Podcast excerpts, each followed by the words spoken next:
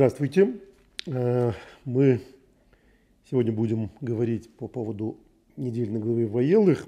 И на самом деле это довольно редкое явление, хотя в прошлом году мы тоже эту главу обсуждали. Но вообще-то с этими двумя главами, прошедшей Ницавим и Вайелех, есть такая история, что в большинстве случаев они читаются вместе, то есть читаются две главы. Настолько в большинстве случаев, что вот известное наблюдение о том, что в Торе 53 главы, поэтому Тора называется Ган, Сад, Нун Гимл, это гематрия 53, цифровое значение, она числовое значение, она всегда сталкивается с занудами, которые считают и говорят, как же, в Торе 54 главы. И объяснение то, что Ницавим Вайелех – это, по сути дела, одна глава. То есть она довольно искусственно разделена и, как правило, не разделена. То есть по большей части ее читают вместе с Ницавим, нашу нынешнюю главу Вайелех. Однако вот на этой неделе мы читаем именно главу Вайелех. Вайелех всегда читается на неделе Йом-Кипура, судного дня. Ницавим всегда читается до Рош ха-Шана. Если это совпадает с Ницавим Вайелех, то, соответственно, Ницавим Вайелех читают вместе на неделе Рош ха-Шаны перед Йом-Кипуром.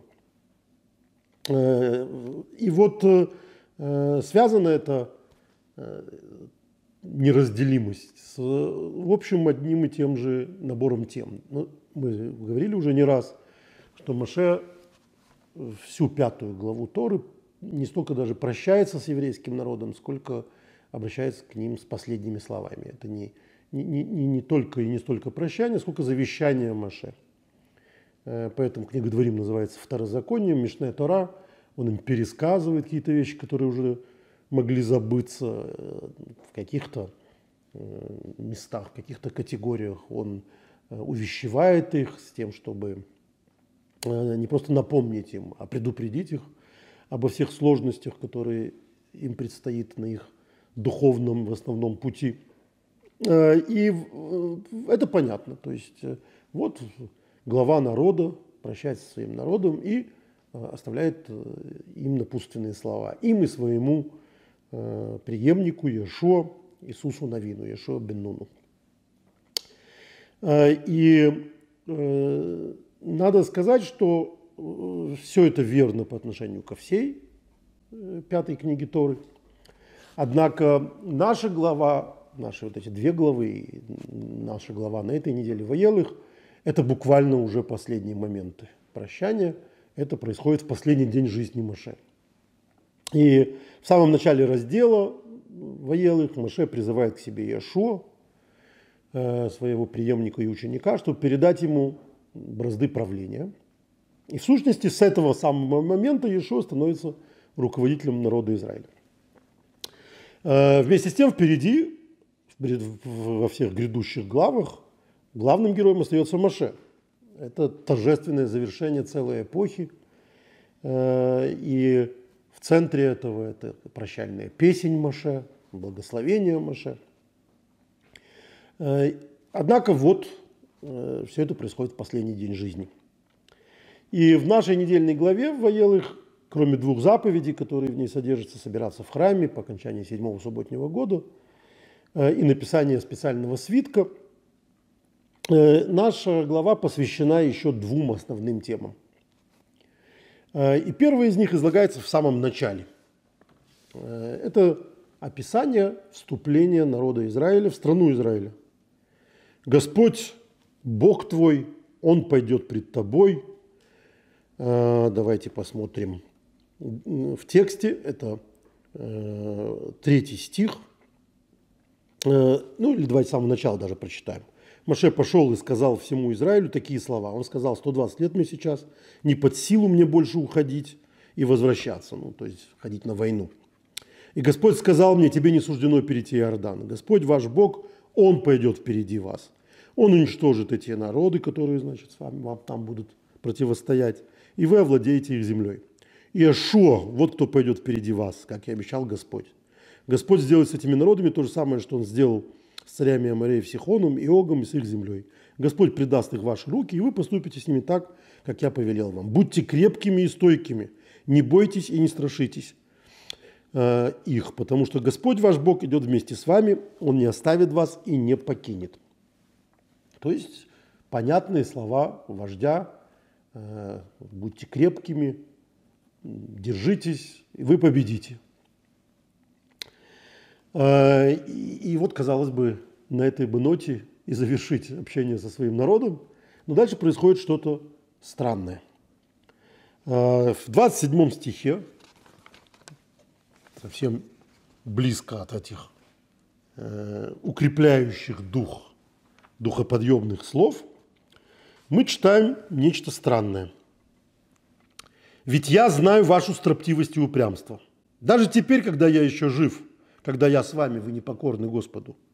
Тем более вы будете непокорны Ему после моей смерти. Соберите ко мне всех старейшин ваших колен и всех ваших стражей, я возвещу им эти слова и призову небо и землю в свидетели о них. Ведь мне ведомо, или ведомо скорее, мне ведомо, что после моей смерти вы развратитесь и свернете с того пути, на который я от вас наставил. В будущем вас постигнут бедствия, потому что вы станете творить неугодное Господу, будете гневить Его своими делами». По настроению это совершенно непонятное изменение мелодии. То есть только что он говорил: будьте сильными, вы победите, вы сможете. И вдруг ни с того ни с сего он им говорит: я знаю вас, вы будете строптивы перед Господом, вы сойдете с его путей. Это очень странная концовка. На протяжении всей книги Маше рассказывал евреям все, что у него на душе. Он им пересказывал историю исхода из Египта, разъяснял законы, подбадривал, благословлял, проклинал. Пересказывал им благословение и проклятие. И вдруг как будто у него руки опускаются. Что им Маше, по сути дела, говорит? Вот как это излагает Равин Штензальц в своей книге «Вечный мир». «Я сказал вам все то, что вы должны знать, но я-то знаю, что вы собой являете на самом деле. Если вы в 40 лет меня не слушались, то что же будет после моей смерти?» То есть трудно ожидать, говорит Равин Штензальц, что Маше посчитает нужным завершить свои слова столь мрачным аккордом. «Ибо я знаю, после моей смерти вы развратитесь, сойдете с пути, который я указал вам». Откуда такой глубочайший пессимизм? Зачем Маше заканчивает свою речь на этой ноте? Какой смысл в этом? Он просто впал в депрессию перед смертью? Он решил наконец-то, что ничего не выйдет? Как в том анекдоте «ничего не получается», как хирургу, знаете, этот анекдот.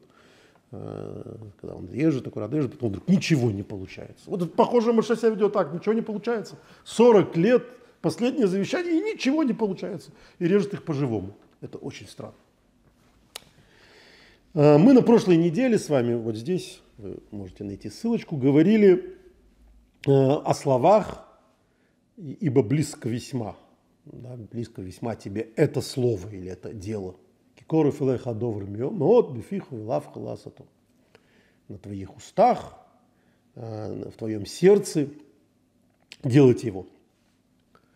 И мы говорили о том, что речь идет о важном, так сказать, подходе, что на самом деле, если человек только будет думать, мы излагали теорию Раби Шнеур Залмана Изляд, книга Тани, которая вся построена на этом стихе, о том, что если человек будет размышлять, если человек будет заниматься познанием, то в результате Бог для него станет реальностью.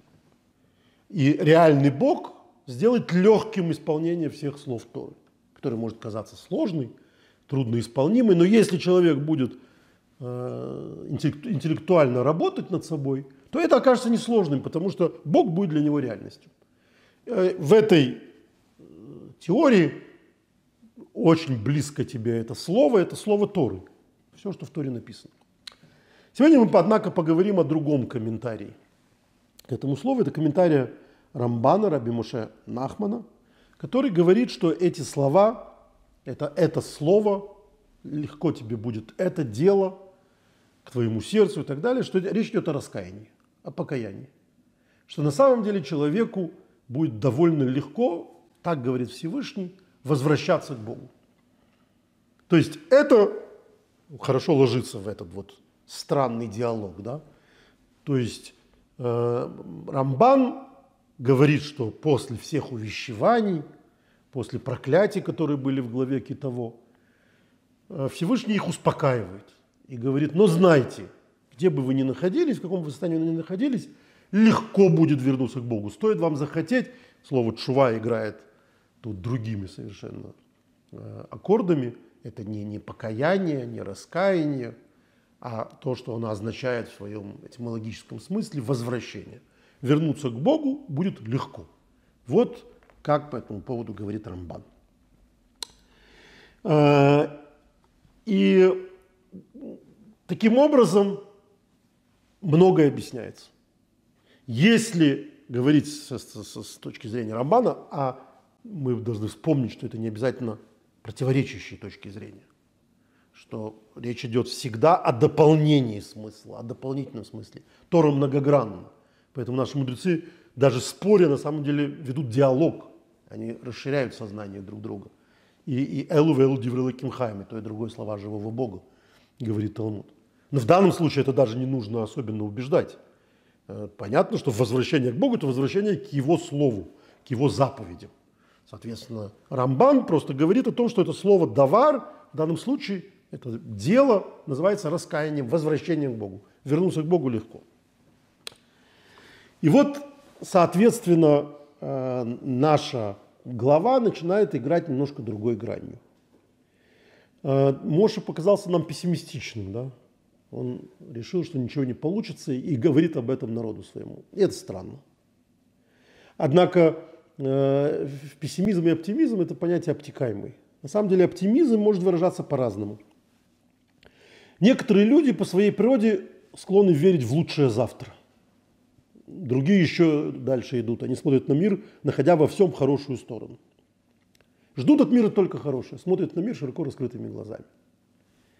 И понятно, что это положительный, позитивный взгляд на мир. У него есть один недостаток. Если человек свой оптимизм строит на неправильных предпосылках, то при первой возможной сложности его оптимизм не просто теряется, он разбивается. Он оказывается неуместным, и человек оказывается неподготовленным к обстоятельствам, которых он просто не предполагал. И то, что говорит в этом контексте Маше, это очень оптимистично. Он им говорит: я знаю, что вы будете грешить. Я знаю, что вы будете сворачивать с этого пути. Я вас предупреждаю о том, что это вас ждет. Предупреждаю, потому что хочу вам рассказать о том, что такова природа человека. И пусть вас падения не смущают. Пусть падения не заставляют вас остановиться или остаться в этом упавшем состоянии. Знайте, что вы всегда можете вернуться. То есть Маше таким образом учит людей чему-то самому главному. В том, что этот путь сложный. Будьте готовы к сложному пути. Вы обязательно победите, но этот путь не состоит исключительно из роз, из лепестков роз. Впереди колючки, впереди сложности. И вы сможете победить. И это разговор о тшуве.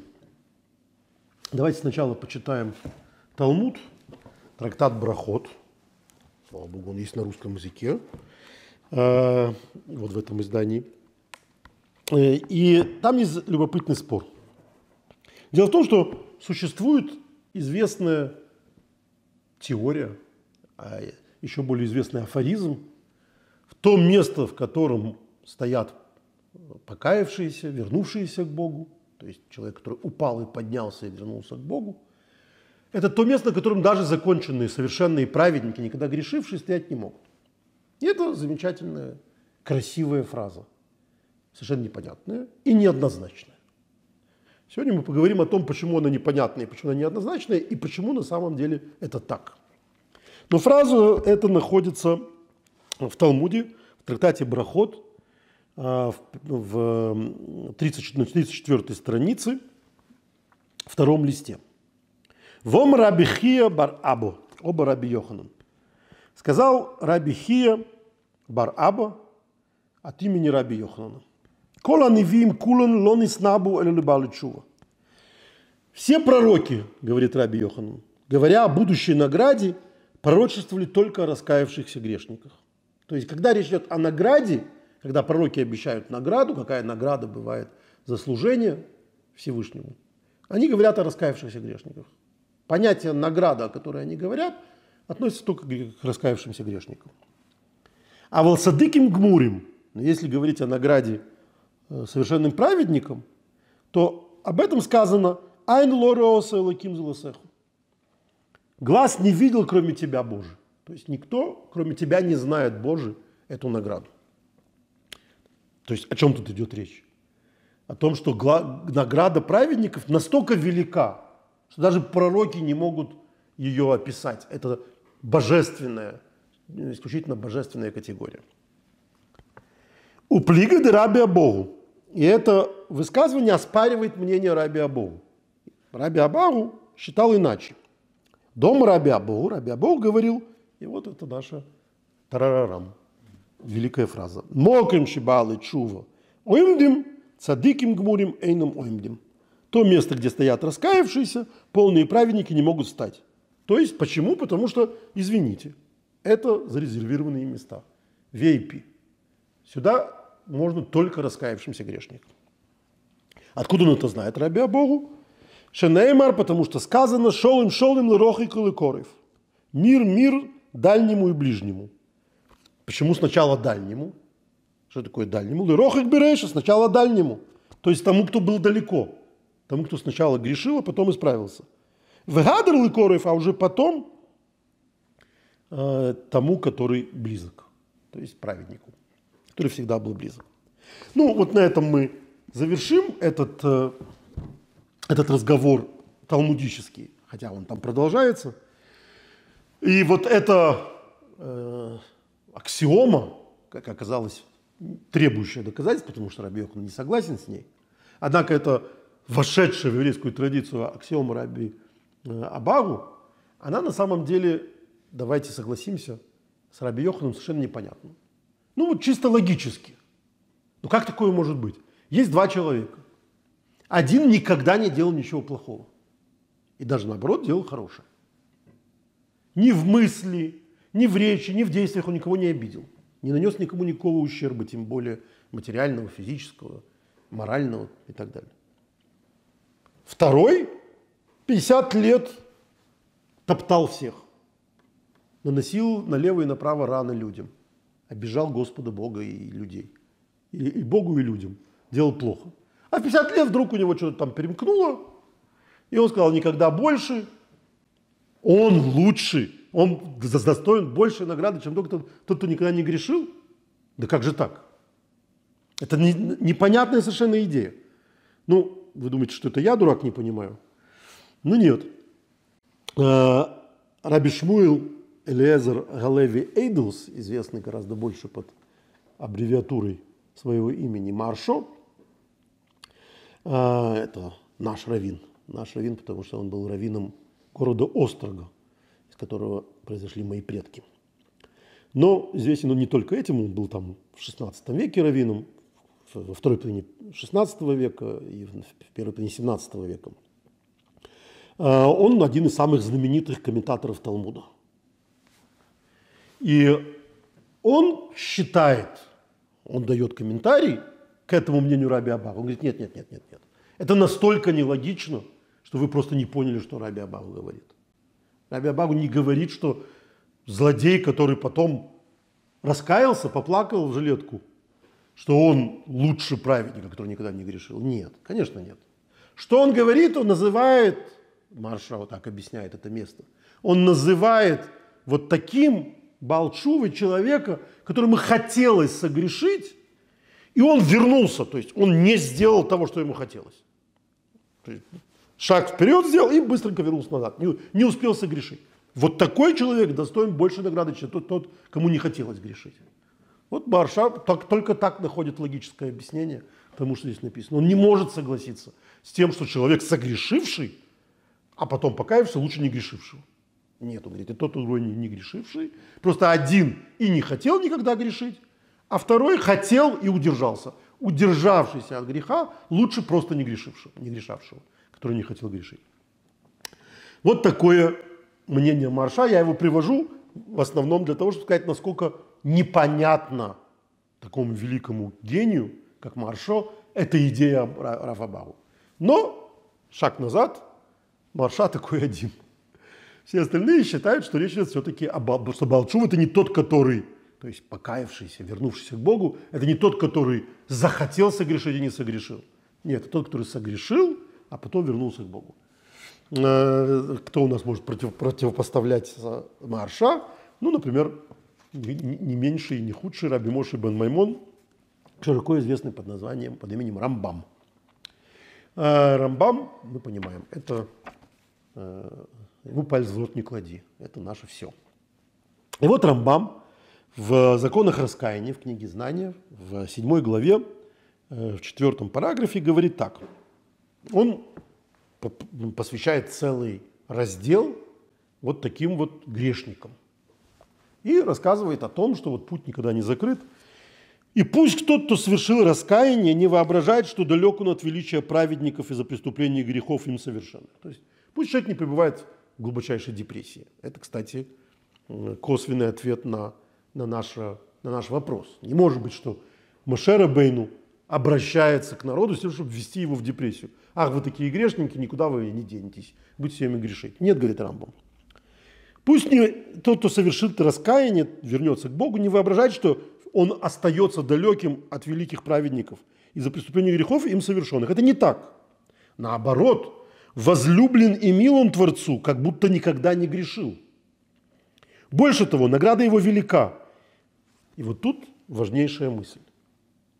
То, что Маршо логически понять не может, как согрешивший, но вернувшийся к Богу, может быть лучше буквально, никогда не грешившего. Рамбам говорит, почему? Чем он лучше? Он лучше тем, потому что он попробовал вкус греха и отказался от него, победив свое естество. Грешившему человеку намного сложнее не грешить. То есть мы начинаем с чистого листа. Мы не говорим о прошлом, мы говорим о настоящем, о том, какой он сейчас. Вот сейчас то, что он удерживается от греха, требует у него гораздо больших сил, чем праведнику, который никогда не грешил. Ну, мы это понимаем. Человек, почувствовавший, человек, который знает вкусную еду, он ее хочет. Человек, который не знает этой еды, он ее не хочет. Иевша, то, что называется, она мне не нужна. Это то, что Иевша, это фраза как раз о кошерной еде, когда Раши пишет, основываясь на талмудической формуле, что человек не должен говорить о некошерной еде, я ее не хочу, я не могу ее есть. Он должен говорить, хочу ее, но что делать, если Господь Бог мне ее запретил? Поэтому я не буду есть. Но это теория, что значит хочу. Вот русский человек, он говорит, вы мне сахарной пудрой обложите лягушку, я ее есть не буду. Потому что он никогда не ел. Ничего удивительного. А глядишь, поел бы, и вполне бы, как русские офицеры в войне 12-го года, пристрастились к устрицам, войдя в Париж. То есть, оказывается, вкусно, можно есть. А вот дальше, если бы мы запретили эти устрицы, это бы уже было... Помните, в «Бесприданнице» у Островского есть это гениальный диалог этого Карандышева с Ларисой, то есть с матерью Ларисы, когда он там хвастается в пьяном состоянии и говорит, а вот я взятки, там кто-то говорит, и все взятки берут. Он говорит, а я взятки не беру. Она ему говорит, вам никто не предлагает, вот вы и не берете. То есть кто-то такой, что хвастаться, что ты не берешь взятки. Хвастаться тем, что не взяточник, надо, чтобы ты был на таком месте, где взятки бегают туда-сюда. Вот я такой. Я в юности хотел поступать на юридический факультет и пошел работать в суд. Стенографистом у судьи. Потому что стаж давал возможность потом поступать вне конкурса, или, по крайней мере, с большими привилегиями на юридический факультет. И секретарь суда, казалось бы, собака дворника, чтобы ласковая была. Уже на второй день мне стали заносить всякие там конфетки сначала, потом книги дефицитные. Почему? Потому что от секретаря суда зависело, как быстро будет рассматриваться дело. Папочку вверх перед... А люди ждали, по-моему, месяцами рассмотрения их дела. И оказалось, что я важный человек. Мне было 17 лет, чтобы было понятно. Я понял, беги отсюда. Беги, потому что это так быстро начинает нравиться. Ты так к этому привыкаешь. Потому что, ну, надо понимать, на дворе 89-й год. Дефицитную книгу не найти. Меня же там не щенками борзыми меня подкупали, а хорошими книгами отказаться невозможно. Просто невозможно. Потому что негде их взять. Там какие-то мигрантские книги и так далее. Значит, очень скоро я подсяду на эту иглу. Вот это я молчу. Я ушел от взяток. Хотя мне их предлагали, в отличие от Карандышева. Вот об этом говорит Рамбам. Почувствовавший вкус греха, вот ему труднее не грешить, чем тому, кто вкус греха не чувствовал. Есть по этому поводу в Талмуде замечательная история просто про естество людей. Речь идет о Танаем, авторах Мишны, то есть вообще самые праведные люди в нашей истории, где вполне без смущения один из Танаев говорит, что я не грешил никогда в жизни, потому что женился там, в 12 лет. То есть он женился тогда, когда еще, грубо говоря, до своего гормонального взрыва. Потому что вот дальше уже не грешить сложно.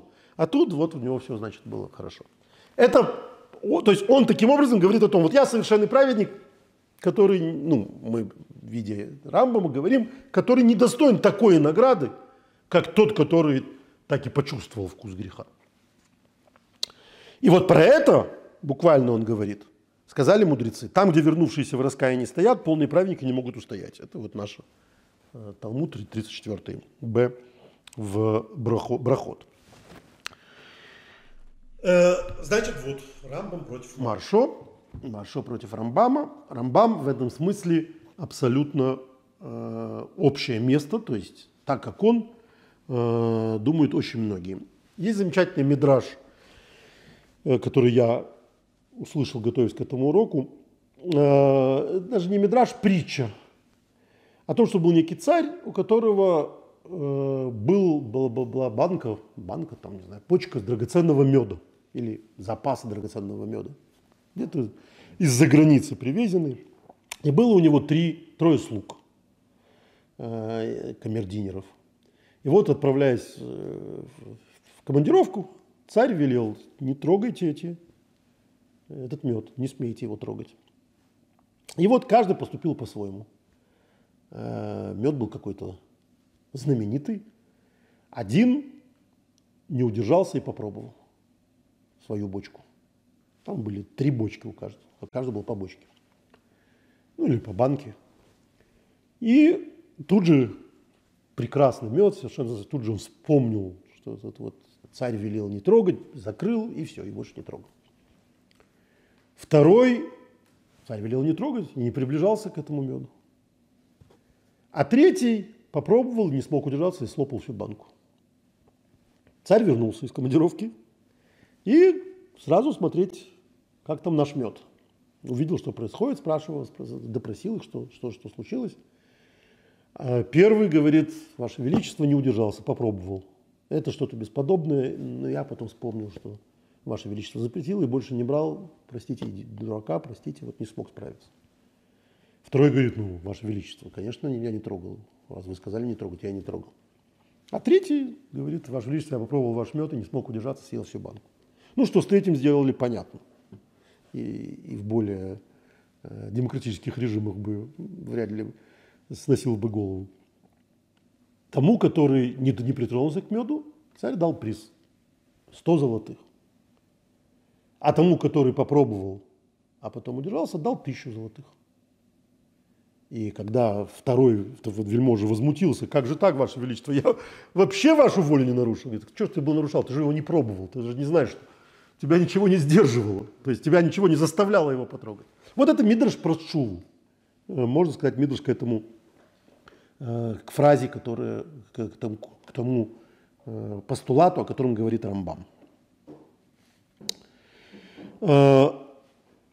Давайте в связи с этим прочтем, что говорит Алтер Ребе, Раби Шнeur Залман Изляд, в Тани, еще более выпукло то же самое, что говорит Рамбам, только на уровне еще хасидского подхода. Это в Тани, те, кто слушает наши уроки, наверное, помнят, в 27 главе идет продолжение разговора предыдущего о том, что человек, в общем, должен всегда радостен. Ну что нам говорили великие? Радостен все время может быть только идиот. Что это такое? Постоянная радость. Я, кажется, уже рассказывал это, когда Башеви Зингер получил Нобелевскую премию, то ему позвонили сообщить о том, что он получил Нобелевскую премию. А через 2 минуты позвонил первый журналист. И Башеви Зингер говорит: слушаю, это, господин Зингер, скажите, пожалуйста, вот вы узнали только что, что вы получили Нобелевскую премию, вы удивлены, вы счастливы. Ну, конечно, я потрясен, и, конечно, я счастлив. Положил трубку, звонит тут же следующий. Господин Зингер, вы получили Нобелевскую премию, вы удивлены, вы ждали этой премии, вы счастливы? Ну, да, удивлен, конечно, счастлив. В общем, когда 10-й ему позвонил, вы удивлены, вы счастливы, он заорал, говорит: сколько человек может быть удивленным и счастливым? Я уже полчаса назад узнал. Конечно, уже не удивленный, уже не счастлив. Это, в общем, нормально. То есть человек не может постоянно пребывать в состоянии странного, возбужденного, радостной эйфории. Он успокаивается на каком-то этапе. Но еще больше вопрос алтер эбе задает. Надо все время пребывать в радости. А как можно пребывать в радости, если ты знаешь, что ты согрешил? Если ты знаешь, что ты грешник, и пребываешь в радости, то ты легкомысленный дурак. То есть ты совершил преступление и радуешься еще. Если ты не знаешь, что ты грешник, и все время радуешься, ты, скорее всего, тоже дурак, потому что не знаешь, что ты грешник. Но это какая-то непонятная история. Мы же говорим о людях, которым Моше Рабейну только что сказал: вы будете грешить. Как же это сопоставимо и совместимо с радостью постоянно? И вот тут как говорит: если же у человека, то есть он говорит о озабоченности грехами. Если у человека грусть не от озабоченности грехами, а от дурных помышлений, то есть он до этого объясняет, что не надо заботиться грехами. Надо радостно служить Всевышнему теперь. Если же у человека грусть не от озабоченности грехами, а от дурных помышлений и дурных желаний, появляющихся в его мысли, то есть они возникают у него во время служения Богу, не во время служения Богу, а в то время, когда он занят своими делами, тем, что повседневно и тому подобным, то, напротив, он должен радоваться своей участи. То есть человек может переживать, вот как должны были переживать сыны Израиля, когда Моше сказал: вы грешники, вы будете грешить. Нет, говорит алтер эбе, радоваться надо. Почему? Тому, что даже когда они возникают, дурные мысли, в его голове, он отвлекает свое внимание от них, дабы исполнить написанное: не склонитесь за сердцем вашим и за глазами вашими, вслед за которыми вы прелюбодействуете. Тора тебе говорит: у тебя есть глаза, у тебя есть сердце, не склоняйся к нему. Так, секундочку. Тора тебе сказала не склоняться к сердцу, значит, это нормально, что у тебя бывают дурные помыслы. Более того, если у тебя не бывает дурных помыслов, как ты исполнишь эту заповедь? Не склоняться к ним. Если у тебя исключительно в голове все время розовые божественные мысли, так ты к чему не склоняешься? То есть это твой материал, это твои дровишки, которыми ты должен разжигать огонь любви к Богу. Не склоняться к своим мыслям. То есть наличие дурных мыслей – это не то, что нормально, а это твоя рабочая атмосфера. Ты должен время от времени откидывать свои дурные мысли. Здесь Тора не говорит о праведников и не называет их прелюбодеями, да сохранит Всевышний, а о средних, подобных им, у которых возникают мысли о прелюбодеянии, как в дозволенном и так далее. Но когда человек отвлекает от них свое внимание, он исполняет это предписание.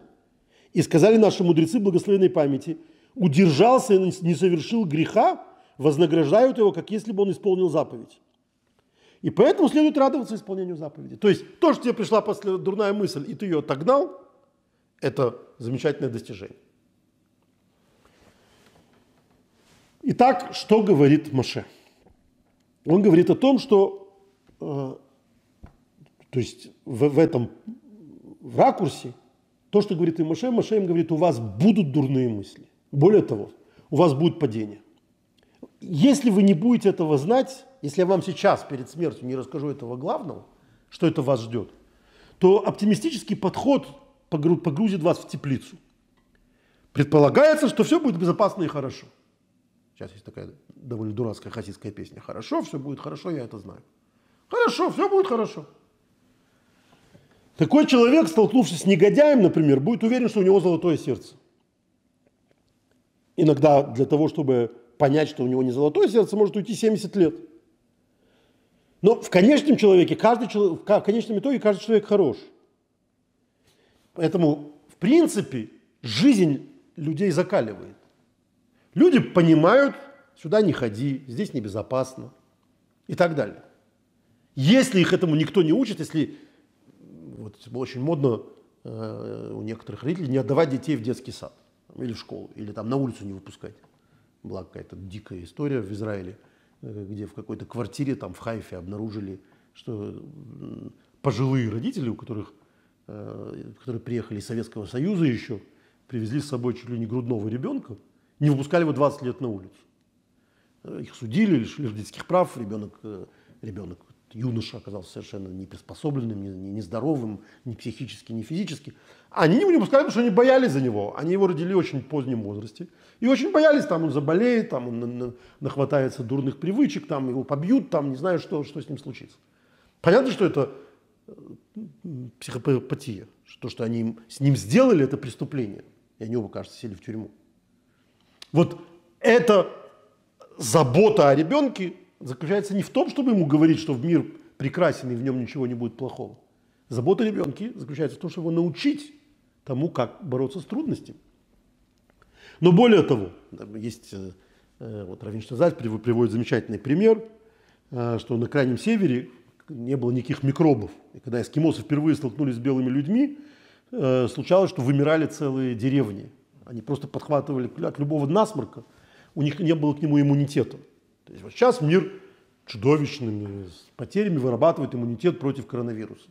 Вот таким коронавирусом, такой короной для племени дикарей, которые не встречались с другими людьми, мог быть любой абсолютно вирус, любой насморк. Замкнутый мир, теплица, может быть всем хороша. Пока остается уверенность, что стены не рухнут, что ты не можешь в этой теплице оставаться вечно. И Тора поэтому устами Маше не пытается построить утопию.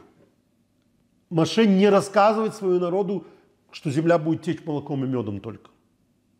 Маше рассказывает, что нет, будут войны, будут ухабы, и главное, будут соблазны. И что более важно, наверняка окажется много соблазненных. Вы наверняка падете. Как написано еще в Берешит, в самом начале Торы, в 8 главе 21 стихе, с юности побуждение сердца человека зло. Это первые слова Торы. А последние, то, что считаем мы сейчас, из последних слов Торы. Вы развратитесь и сойдете с пути. От Берешит до Дворим Тора честно описывает суровые реалии нашего мира, не щадя и праведников. Поэтому вопрос, как мы слышим, что говорит Маше. «Ибо я знаю, после моей смерти вы развратитесь и сойдете с пути», в этом можно увидеть трагедию. Маше 40 лет трудился над вылеплением этой глины номер 5, да? Лепя свой народ. Он лепил свой народ. Но на сходе дней ему приходится признать, что плоды его туда недолговечны. После него пришел Иешуа, и хотя при жизни Иешуа люди видели воочию все чудеса, которые продолжались с ними при том, когда они вошли в землю Израиля, вскоре после этого предсказания Моше исполнилось. То есть Моше видел будущее. И это будущее должно было и его народ ввести в депрессию, казалось бы. Ничего подобного. В действительности Моше представляет народу Израилю силы и возможности преодолеть будущие трудности. Даже не столько преодолеть будущие трудности, сколько умение встать после того, как ты упал. Когда он говорит, я знаю, после моей смерти вы развратитесь и сойдете с пути, он не хочет напугать, он хочет научить народ идти по пути, полному взлетов и падений. И дальше, когда этот разговор продолжается, он же этим не заканчивает. Он не говорит, ничего не получается. Он говорит, возьмите этот свиток учения, это 31 глава, 26 стих, возьмите этот свиток учения, положите его возле ковчега союза Господа вашего Бога, и пусть он будет там у тебя свидетельством. То есть Маше говорит, вот смотрите, вот в этой книге все написано. В ней написано, что вы будете грешить. Поэтому каждый раз, когда ты согрешишь, ты не должен оказаться в нокауте. Ты должен знать, что об этом было написано. Это Маше сказал, что так будет. И в этой Торе написано, что ты поднимешься, что ты можешь подняться. Ты должен быть крепким и сильным во время падения. Штензальд приводит аналогию, которую я много раз говорил о том, что который я приводил, который меня поразил в свое время, когда я читал большинство достоверных воспоминаний о Холокосте, об Освенциме. Наиболее ярко об этом пишет Имре Кертес в книге «Без судьбы». Имре Кертес, который юношей попал в Освенцим, пережил Освенцим, написал страшную книгу, великую книгу «Без судьбы», в которой он, среди прочего, описывает две группы людей. Причем он, что называется, в данном случае на первую группу отправляет указующий перст, обвиняющий перст. Это местечковые евреи из каких-то там маленьких венгерских и румынских деревень, которые все держатся друг друга, которые как-то приспосабливаются к этой жизни в Освенциме. Их он называет финнами, потому что как только приходил эшелон, они спрашивали всех: финвонен, финвонен, финвонен. Финвонен на этом произношении идыш — это «откуда ты?». И он возмущенно говорит, что когда оказывалось, что кто-то из их местечка, они начинали его опекать, они начинали делиться с ним хлебом. Меня, когда я это читал, поразило, что он это говорит с осуждением. В таких условиях люди не просто помогали землякам, а искали земляков, чтобы им помочь. Но кто я такой, чтобы в Кертиса бросать камень? Он считает, что это сегрегация, потому что ему никто не помог. Потому что он из Будапешта и вообще из ассимилированной светской семьи, а они все, значит, ультраортодоксы, финны. Но то, что он описывает этим психологически, он описывает еще и то, что в то время, когда его и людей его круга втаптывало в абсолютную депрессию, даже не физические страдания, а то, что они перестали считаться, что они перестали быть людьми. Они оказались без судьбы, как он назвал свою книгу, или как она называется в другом переводе, обездоленные. Они больше не управляли своей судьбой. И вот люди из-за этого кончали собой, люди из-за этого умирали очень быстро. А вот эти финны, они крутились. Я не помню, честно говоря, мысль ли это Кертиса, но моя мысль была при этом вот какая. Что эти люди во всем происходящем вокруг не видели никакого невероятного катаклизма. Они себе примерно так мир и представляли. Мир состоит из зла, против которого надо оставаться людьми. Надо соблюдать заповеди, надо понимать, что мир зло. Нацисты, боже мой, но тоже мне новость. Люди жили с исторической памятью, с Библией, с Танахом, про вырезанные города, про инквизицию, про погромы. Это они не жили в каких-то эйфориях по поводу нации Гёте и Бетховена, которые, надо же, оказалось какой некультурной. Они не воспринимали этих людей вокруг в качестве каких-то одухотворенных созданий. Они знали, что люди есть зло, что помыслы человека зло. Чтобы это не было так, люди должны над собой работать. Как должны над собой работать? Соблюдать заповеди. Не соблюдая заповеди, они превращаются в животных, в диких зверей. Ты же не удивляешься, оказавшись в джунглях, что там опасно, что там, оказывается, на тебя может напасть тигр. Ты готов к этому? Так извините, вы выросли в теплицах, в своих особняках в Будапеште. И поэтому вы считали, что вы культурные люди, и культура, красота спасет мир. И вот люди, которые, значит, выросли на философии и так далее, они не поднимут другого руку. А тут, оказывается, что детей бросают в газовые печи, в газовые камеры, так это вы заблуждались, вы себя заставили верить в какую-то чушь. Вот это то, что говорит Маше. Маше говорит: мир полон кошмаров, мир полон зла. Будьте к этому готовы. Будьте готовы к тому, что этому надо противостоять. Чем противостоять? Добром. Чем противостоять? Привнесением в этот мир божественной воли. Потому что без божественной воли этот мир Освенцим. Это газовые камеры. Поэтому совершенно невозможно в этих категориях говорить о том, слова Маше, о которых мы говорили, они оптимистичны или пессимистичны? Они не оптимистичны, не пессимистичны. Они реалистичны. И это то, что руководитель, глава народа, отец должен передать своим детям, ученикам, своему народу. Готовность, силы к тому, чтобы быть сильными. Это то, что он говорит Иешу. Будь тверд и да будет мужественным твое тело, твое сердце. Что такое мужественное сердце? В большинстве случаев мы физически не можем противостоять злу. Ну кто мы такие, чтобы стать против системы? Что могли безоружные люди делать, скажем, в ГУЛАГе? Как они могли восстать против системы? Но вот мы читаем из воспоминаний воспоминания, как особым удовольствием для надзирателей или для капа было унижать людей, которые, ну, профессора какого-нибудь, заставить там парашу выносить, или уголовников каких-то. Это было особое наслаждение. Почему? Потому что мы оказались, вот все поменялось. Это вы раньше жили там на Унтердерлинден, а мы где-то там в деревнях, в хлеву спали, как в Шоа, в Лансмана рассказывают счастливые поляки, там, которые он берет интервью. Ну что вы показываете на дома? Мы тут не жили, здесь жили одни евреи, теперь мы жили вот там. И показывают какие-то там переулочки.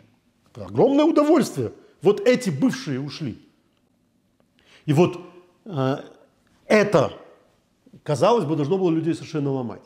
Но если человек был человеком духа, то мы читаем в колымских рассказах у Шаламова, в «Один день Ивана Денисовича», в «Крутом маршруте» Гинзбург. Мы читаем, что видим, как люди преподавали в лагерях, как люди умудрялись читать стихи в лагерях.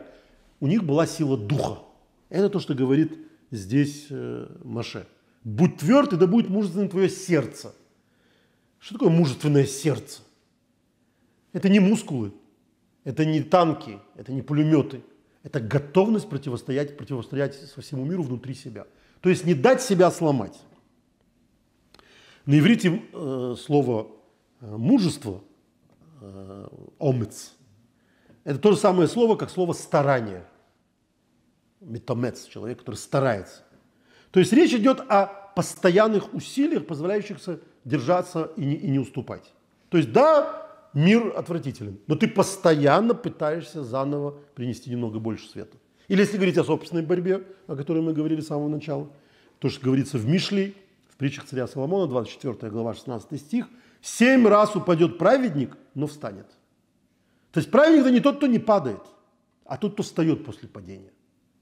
Вот это то, что Моше должен научить свой народ – вставать после падения. В Талмуде, в трактате Сука, 52 страница, первый лист, сказано, что в будущем Господь приведет дурное начало и зарежет его перед праведниками, перед злодеями. То есть дурное начало. В каждом из нас живет вот этот зверек. Кто-то в клетке, у кого-то он там правит полностью им. А вот Господь приведет дурное начало, вот это вот бесы, да, Достоевского, которые живут в человеке, приведет перед праведниками и перед злодеями. Одно и то же дурное начало, и у того, и у другого. Праведникам оно покажется подобным высокой горе, а злодеям подобным волоску. И те, и эти зарыдают, когда увидят своими глазами это дурное начало. Праведники заплачут, говоря, как мы смогли преодолеть столь высокую гору. Ну, возвращаясь в Освенцим, вот если вернуться туда, людям, которые пережили, они, может, тогда были очень мужественны, но увидев, что им пришлось пережить, они расплачутся. Как мы смогли этот ужас пережить? Вот праведники так увидят все зло, которое было на их пути, и они его превозмогали, и спросят, как мы это пережили, и заплачут от этого. А злодеи заплачут, говоря, как мы не могли одолеть этот волосок. То есть у злодеев меньше дурное начало? Нет. Этот образ очень яркий и очень точный. Вдумайтесь в литературность этого образа. Праведник раз за разом каждую трудность превозмогал. Одну трудность, один волосок, другой волосок, третий волосок, четвертый волосок. Каждый день сотни волосков. И сложилась огромная гора из этих волосков. И вот он видит, Господи, сколько же раз мне приходилось превозмогать этот волосок. Сколько я превозмог, как я смог это все превозмочь. И от этого расплачется. Грешник, злодей, при первой же трудности сломался. У него больше не было никаких трудностей. Дальше все шло как по маслу. Он все время грешил. Потому что дальше это уже было для него не трудность. И он расплачется, увидев, Господи, как же я сломался из-за этой ерунды. Как этот маленький волосок смог меня победить? Как первый же раз, как только я подскользнулся, я упал и больше не вставал. Это же было так легко. Мы сейчас пребываем перед Новым годом, то есть эту недельную главу мы читаем в начале перед Новым годом, в конце, в субботу это будет после Нового года, перед Йом-Кипуром. 10 дней раскаяния предстоит. Это особое место и время в году. И люди на себя принимают разные решения, как именно и что они будут делать. И, как говорили, была еврейская поговорка, которая приводится в очень многих книгах, в Элул, где там 10 дней раскаяния, даже листики на деревьях дрожат. Вот люди приходили, сейчас-то, к сожалению, уже и этого нет, но раньше, я даже помню, вот в моем детстве, что творилось возле синагоги перед Йом-Кипуром. Йом-Кипур тогда был время, когда все старики, все люди старше были, оказавшись метро стариками, люди старше 50 лет, приходили обязательно в синагогу. Люди, которые весь год не вспоминали о Боге, но в этот день все приходили в синагогу. И это вот такое особое время. И сейчас для нас это время, конечно, тоже особенно. Но год продолжается. И как говорит Талмуд в трактате, посвященном полностью Йом-Кипуру, трактат называется Йома, день, Йом-Кипур, на 20 странице, первом листе, численное значение слова «сатана», «гасатан», составляет 364. 364. И это соответствует 364 дням в году, кроме Йом-Кипура. То есть в году 365 дней. Вот 364 – это сатан. Это 364 дня, когда нас подстерегает дурное начало. В Башеви Зингер, который мы сегодня уже вспоминали, в его одной из самых известных книг «Семейство Мушкат», он там рассказывает, как варшавские евреи отходили от религиозности, от Бога там, и так далее. И я эту историю много раз рассказывал, но она очень уместна. Он ее печатал, этот роман, это такой сериал в «Форвардс», довольно социалистической газете, очень самой известной идышской газете в Нью-Йорке, которая выходила и выходит до сих пор. И тогда главным редактором был легендарный человек Абыкан, который вообще-то изначально был русским народником, там, по-моему, даже бомбистом. То есть еврей, который очень далеко ушел от еврейской традиции. И, слава богу, он вынужден был бежать из России, потому что участвовал в каком-то покушении на кого-то там, в терроре. И там как-то вот он, уже не в кого было метать бомбами, и он взялся за ум и стал литератором, и вот стал главным редактором «Форвардса». Это ему пошло на пользу, и газете пошло на пользу, и России пошло на пользу. Хорошо, что уехал. Хотя это не спасло Россию от таких же в дальнейшем революционеров. Так вот, Абыкан печатал зингеровскую «Семейство Мушкат», «Семья Мушкат». И вот на каком-то этапе там есть такая сцена, когда дочка Ребы Хасидского и сын Равина, она замужняя, совершают, значит, семейное преступление, изменяет она ему мужу с этим сыном Равина в Йом-Кипур. И вот Абыкан, когда пришла эта часть, новая часть, сказал: не-не-не-не-не, Аткан, безданет, вот до сюда, дальше не надо, нет, это я печатать не буду. А Абыкан не смог выдержать, что в Йом-Кипур совершает, значит, измену мужу, дочка Ребе. Ну, что это такое? Это отдельная история, что Башевис настоял, чтобы это напечатали, был огромный скандал. Ну, в общем, не важно. Важно, что вот Йом-Кипур это. Действительно, в Йом-Кипур люди не грешат, но 364 дня в году их преследует сатан. И тому, кто принимает на себя разные обязательства, надо сказать то, что говорится здесь. Не бойтесь, не трепещите и не ужасайтесь. Проблемы будут, препятствия будут, но будь тверд и мужественен. Это как сказано в Таилим, в 37-м псалме, 24-м стихе. Если пошатнется, не упадет. Что даже если ты пошатнешься, падение – это часть реальности. Но при этом человек не должен валиться, как подрубленное дерево. Это то, что Маше говорит в конце своего обращения к народу. Вы падете, но не падайте духом. Если пошатнетесь, не упадете. Вставайте, идите дальше. Что было, то было. И в завершении нашего сегодняшнего разговора я хочу привести по этому поводу рассуждение Любавичского Рэбы, которое содержится не в нашей главе, не в комментарии к нашей главе, а в Ликутей Сихот в 35-м томе на главу, комментарий к главе Ваишлах. Глава Ваишлах рассказывает о преступлении Иуды и Тамар. Давайте вспомним, о чем идет речь. Иуда, сын Леи. Будем писать от печки. Яков, как мы помним, влюбился в Рахель. Рахель, как написано, хороша видом, хороша собой, хороша видом. И комментаторы говорят совершенно. Она совершенство. Рахель совершенство. Яков в нее влюбился. Влюбился в совершенство. В первую же брачную ночь его обманывают, ему подсовывают Лею. Лея не так хороша собой, она некрасива. И Лея несовершенна, достаточно того, что она участвует в обмане. И, в общем, дальше все идет совершенно не так, как Яков предполагал. Он вынужден жить с нелюбимой женой, потом работать еще 7 лет на любимую. И что, все хорошо дальше? Тоже нет. Очень рано Рахель умирает, и ему приходится жить дальше с Леей, с нелюбимой женой, с несовершенной женой. Больше того, Рахель умирает, и где Рахель похоронена? Рахель похоронена на дороге, в Бетлехем. А где похоронен Лея? Рядом с Яковом, в Марат Махпела, в Хевроне. То есть и после смерти он находится рядом с Рахелью, с Леей.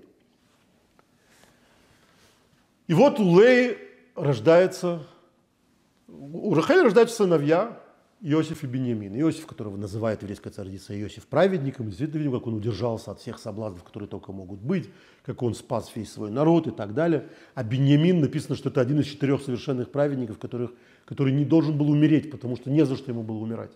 И ему приписали грех древа познания добра и зла, то есть его убили за первородный грех. Небеса, да, Бог его убил. Потому что не за что было его убивать, настолько он был совершенно праведником. А кто дети у Леи? Например, Иуда. Иуда – самый известный сын Леи. И мы обсуждаем в данном случае историю, которая кричаще возмутительна. У Иуды 2 сыновей, они умирают. По еврейскому закону каждый раз, когда бездетный сын умирает, за него его жену выдают замуж за следующего сына, потому что должно быть потомство, не уходя из семьи, так называемый левератный брак. И второй сын тоже умирает, Эр и Анан.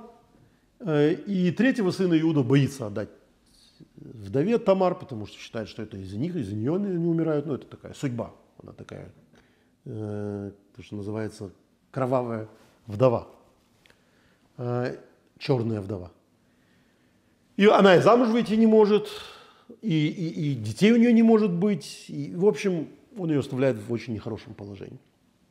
Тогда она подстраивает ужасную интригу. Она переодевается в блудную женщину и садится на дорогу.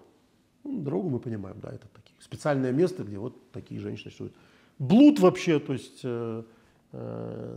продажные женщины – это факт библейской истории. То есть очевидно, что это было довольно распространенное явление. Сейчас мы это знаем и из истории, из археологии и так далее.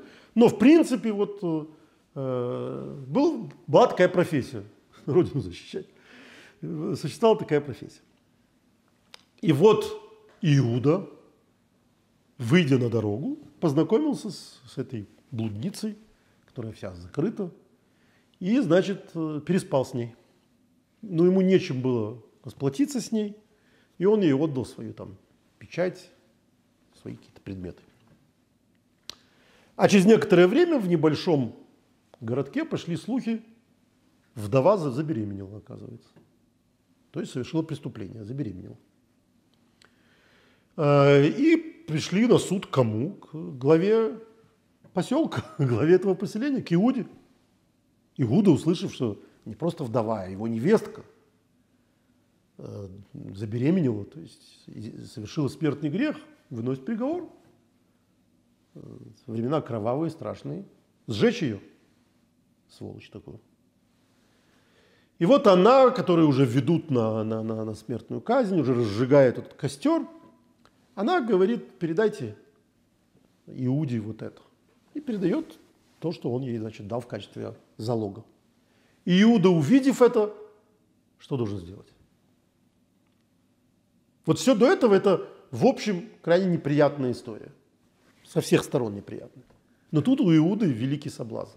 Гораздо больше соблазна, чем блудница, которая и соблазном-то таким запретным не является еще. Это еще не дарование Торы. Через 10 минут ее сожгут. И никто не будет знать, что произошло. А произошел позор. Свекр переспал с невесткой. Да еще она от него забеременела. Вот сейчас все закончится. Через 10 минут никого не останется. Он знает, что она никому не рассказала. Потому что она ему тайну передала, она сохраняла эту тайну. Что делает Иуда? Иуда выходит на площадь и кричит: она праведнее меня. Она не раскрыла его личность. То есть ей было достаточно сказать на суде: вот же, вот мои доказательства. И ничего бы не грозило. Но он говорит: она права, а я нет. И вот такая история. Написано, что из этих детей, которые у нее родились близнецы, из Переца выйдет Машех, Мессия. Почему? Потому что это история про то, что любит Бог. Яков хотел совершенства. Бог говорит: нет. Ты будешь жить с Леей. Она несовершенна, но о ней написано, что она выплакала свои глаза. Это человек. Это не какое-то эфемерное существо невероятной красоты, невероятного совершенства. Это человек, который всю жизнь плачет, но поднимается и идет дальше. Она называет каждого ребенка, говоря: муж ко мне вернется, муж на меня обратит взгляд, муж, сейчас он будет мне признателен и так далее. Она все время работает, она все время готовится к чему-то лучшему. И несмотря ни на что, что такое прожить жизнь с нелюбящим тебя мужем, она тем не менее все время рассчитывает на что-то, она все время поднимается от каждого удара судьбы. И ее сын Иуда ведет себя ровно так же. Он пал страшно. Это страшное падение, он не первый раз так пал. Мы знаем, что самый страшный грех, который совершили братья, это продали Иосифа в рабство. И Иуда был среди них. И Иуда за это покаялся. Вот этот кающийся грешник, Иуда, сын своей постоянно несовершенной, постоянно страдающей матери, гораздо ближе Богу, чем совершенство как таковое. Вот это то, что говорит Маше в этой недельной главе. Он своему народу оставляет главное, с чем ему жить. Вы думаете, что вы избранный народ? Вы думаете, что вас Бог поцеловал? Нет, история не про это. История про то, что вы будете всю историю грешить, возвращаться к Богу. Опять грешить, опять возвращаться к Богу. Вас ждут страдания, подъемы и падения, изгнание и комфорт. Всегда знайте, что история – это колесо, что вы – это часть этого колеса. Поэтому, когда вы окажетесь внизу, не падайте духом. Знайте, что вы обязательно на следующем этапе окажетесь наверху. Вот это главное завещание, которое оставил Маше. И в определенном смысле это завещание для еврейской истории значит гораздо больше, чем все остальное, что он сказал в книге «Дворим». Про войны, в которых евреи будут побеждать, про благословения, которыми они будут благословены, про проклятия, которыми они будут прокляты. Главный урок – это когда вы будете внизу, когда вы будете в грязи, не отчаивайтесь. Маше оставляет не просто надежду, а силы на то, чтобы побеждать отчаяние. Всем хорошего искупления в Йом-Кипур, хорошего года, с осознанием того, что нас на каждом углу поджидает сатан, 364 дня в году, соблазны, что надо их побеждать, но если, не дай Бог, не получается какие-то соблазны побеждать, то не падать духом, а знать, что всегда можно подняться и идти дальше, идти вперед, быть сильными и укрепленными сердцем, как завещал Маше. Всего доброго, хорошего года.